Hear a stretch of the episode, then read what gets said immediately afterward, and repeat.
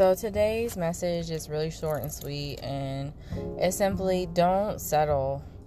You don't have to live a life where you feel like just because you're dating someone, this is the best person you're gonna get. If they don't make you happy, it's okay to leave and to look elsewhere. If your job doesn't make you happy, it's okay to leave and go elsewhere. Just because you decide to um, build a life with someone and after 10 years it's not working for you and there's time invested and other things that happen it doesn't mean that you know they're not a pivotal person in your life. Those things they played a moment in a, a place of your life where you're happy and you were content and now you're unhappy. So it's just best for you guys to separate separate ways and learn how to co-parent. And though i'm not a parent myself so i can't necessarily say that's an easy task but what i can say is like when you choose or decide that whatever's not working for me no longer serves me, you will feel such a weight lifted off of you that it just it doesn't mean that the experience wasn't worth it. It just means you've grown from the experience, you've moved and you're maturing and you're growing into the person that you want to be. And so with that being said, you want to be happy, loved, um, and you want to be on a path that makes you feel good.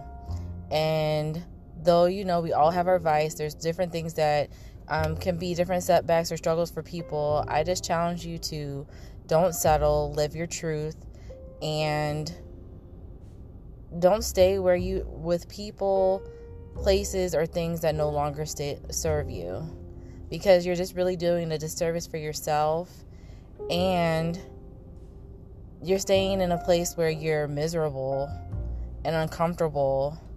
And even though self discovery is about you know, getting uncomfortable and getting attuned to who you are. It's not about staying in places because it's familiar or um, it makes you comfortable. It's about reaching different heights that you want to go to, and sometimes that includes leaving people behind or leaving what what was once a norm no longer the norm. So I hope that you don't settle. I hope that you get the life that you truly deserve. And then all aspects of your life that you have the friendships, the relationships, and the partnerships that you desire that help to nurture you to be the person that you're destined to be. So, um, thank you for listening to Candace Chronicles and just my random rant about don't settle, don't stay stuck. There is light at the end of the tunnel there are other options and just because you've invested time, money, it's okay to start over and I'm 34 and I'm still figuring out my life and it's way different than what I was at 16.